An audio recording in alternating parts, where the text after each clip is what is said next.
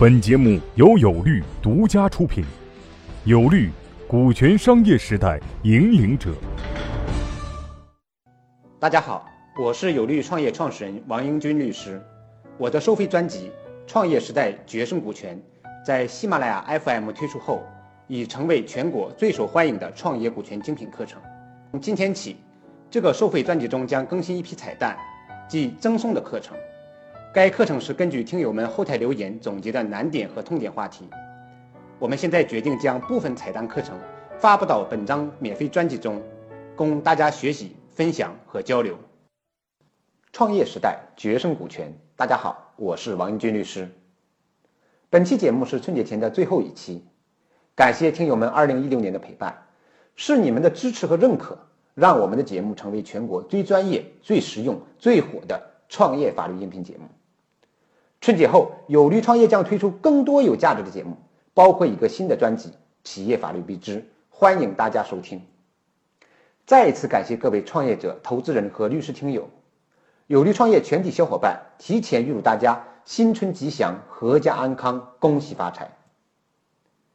我们今天节目的标题叫做“如果你的合伙人是周立波，他的股权怎么办？”昨天，也就是一月二十号，多家媒体报道。艺人周立波在美国长岛被捕，原因是涉枪涉毒。同时被捕的还有他的副驾，两人被控非法持有管制药物、非法持有武器、非法持有枪支的罪名。而周立波还被控边开车边使用手机。这个新闻报道出来以后，有不少的创业者就问我们说：“王律师，如果周立波是一个创业项目的股东，他出了这样的情况？”他如果被判有罪，甚至在监狱里面要服刑，那么他的股权该怎么处理？我们也查了一下，我们发现确实有媒体报道，周立波先生在一些公司是持有股权的，比如说，他就持有某个上市的新三板公司的股权，持股数量为两百万股，占股为百分之二点五二。这就带来我们今天的话题：如果你的创业中，你的合伙人出现因涉嫌犯罪被逮捕，甚至最后被判刑要服刑，那么他的股权该怎么办？你和其他的小伙伴怎么来处理这个问题？首先，我们来看一下法律对公司出现这种情况是怎么规定的。也就是我们先要了解法律对于公司的股东，也就是你的合伙人，他在什么情况下会丧失股东的资格，或者说失去公司的股权，具体是怎么规定的？从公司法的规定来看。股东资格的丧失主要原因有：第一，自然人股东死亡或者法人股东终止。什么意思呢？就是如果你的合伙人是一个自然人，也就是说是一个人，他如果去世了，那么他的股权就会丧失，他的股东资格就会丧失。当然，这个股权的丧失并不是说就没有了，而是说他作为公司股东来说，他的股东资格是没有了。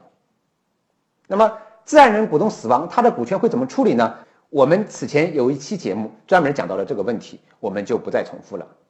同样，如果一个公司的股东，换句话说是你的合伙人，他是一个法人股东，那么比如说他可能是个有限合伙企业，又或者说他也是一个公司，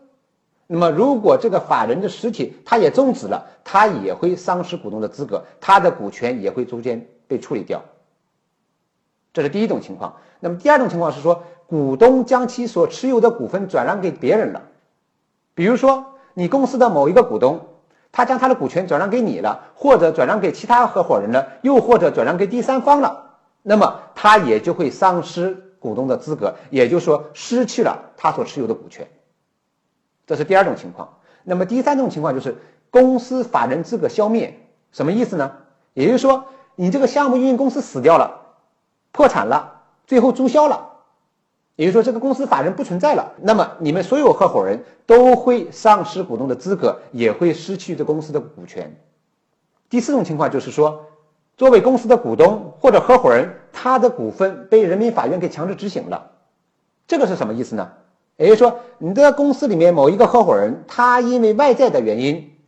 他在公司持有的股权被当做他的个人资产，由法院给强制执行了。那么，法院强制执行通常的方式就是进行拍卖。那么，这个股权被第三方购买之后，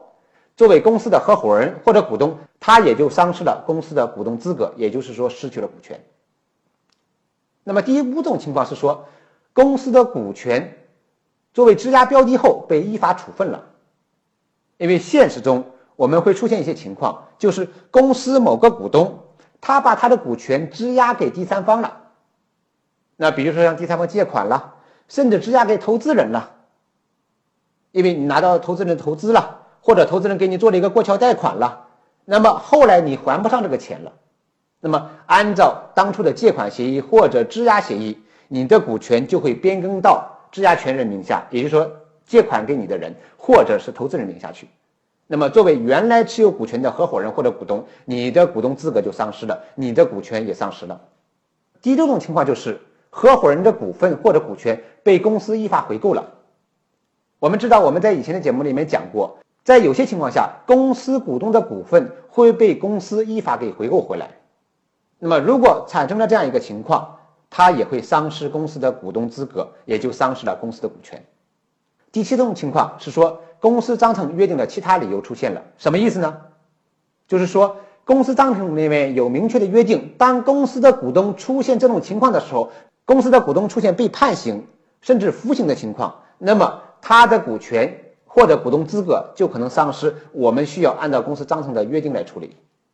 这是公公司法规定的，在哪些情况下公司的股东会丧失公司股东的资格，或者说失去公司的股权。而公司股东资格的丧失或者股权的失去，也要履行一个法定的程序。那么这个程序就是要变更股东名册，进行工商变更登记。也就是说，丧失公司股权资格的人。在工商注册资料里面不再成为公司的股东了。那么，通过前面这些法律规定的描述，我们会发现，股东资格的丧失是需要法定的或者约定的原因，而且必须履行法定的程序。如果公司股东之间没有约定股东刑事犯罪作为股东丧失身份的一个条件，股东的身份是不会丧失的。也就是说。在公司章程或者股东协议没有明确约定的情况下，即使你的合伙人犯了罪被判刑，甚至服刑多年，他的股权也不会自动丧失，他仍然是公司的股东，仍然会持有公司的股权。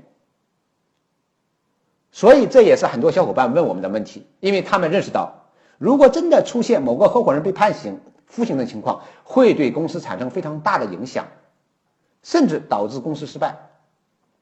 那么，合伙人如果被判刑，对公司会有什么样的影响呢？第一，对公司的经营会发生影响。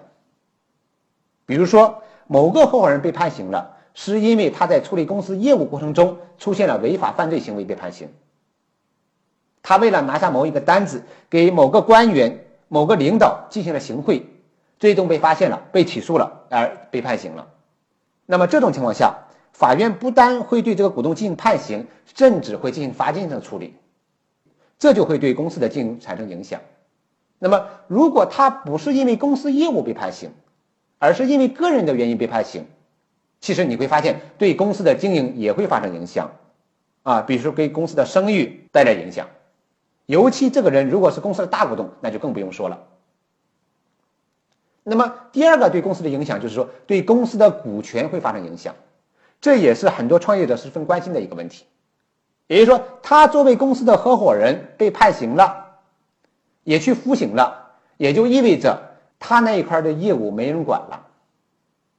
我们知道，创业团队是一个人和性很强的一个团队，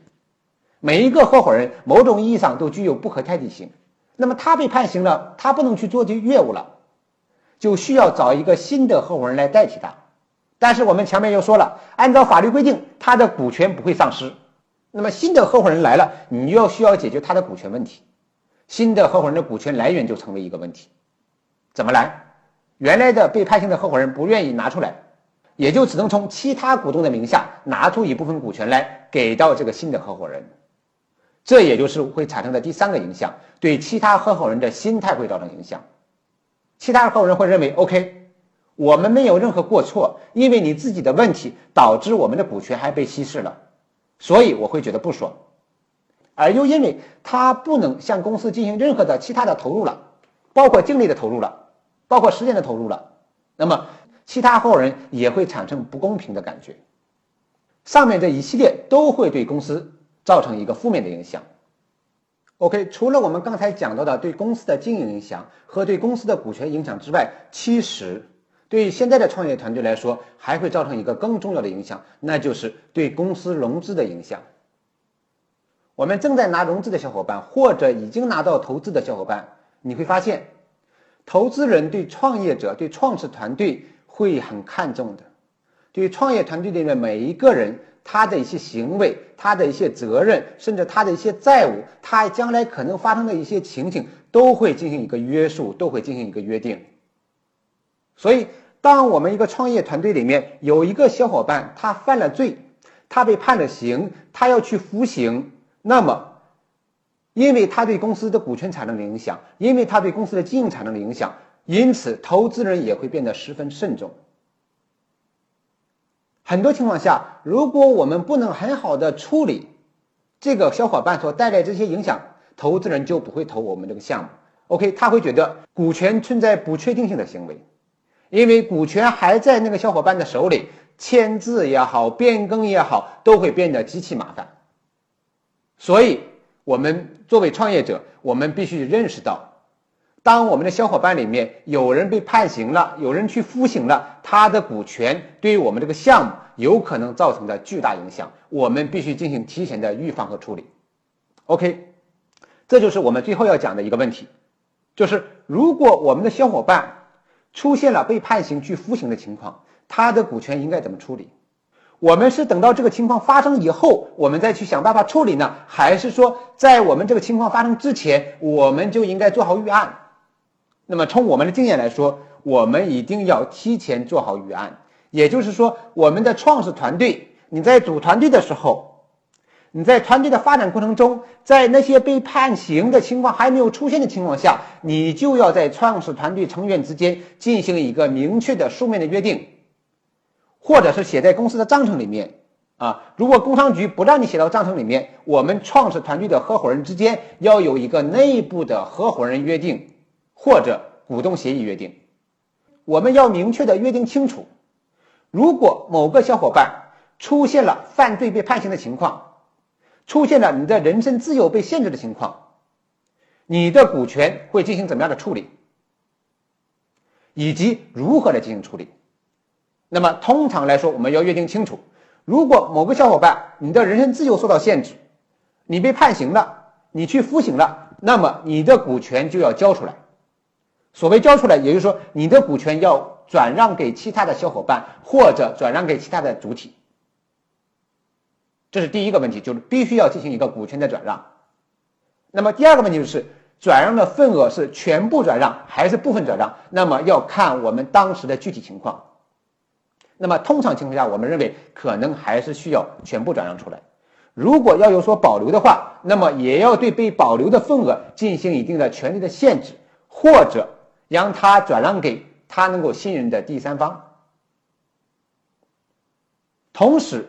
我们这个方案里面要约定清楚转让的价格、转让的程序，以及最后一点，如果他不配合转让，他所需要承担的责任。我们必须要考虑到一个情况，就是当一个人被抓了、被判刑了，他有可能会是一个破罐子破摔的心态，所以我们必须把前面的预案全部做好。OK，今天关于创业过程中，如果你的合伙人出现了犯罪、出现了被判刑、出现了服刑、出现了被限制人身自由的情况，我们应该对他的股权进行一个怎样的处理，减少我们的损失，减少了我们的影响。使我们这个项目还能够正常的发展。我们今天的节目就到这里，我们春节后再见。再次祝大家新年快乐！各位企业家、创业者，告诉大家一个好消息：由全国著名股权专家王英军律师亲授的线下股权实战营现已面向全国招募学员，报名或合作洽谈详情，请添加微信 y o u l a w 零零一。y o u l a w 零零一，或拨打报名热线零幺零五六零七八六二八咨询。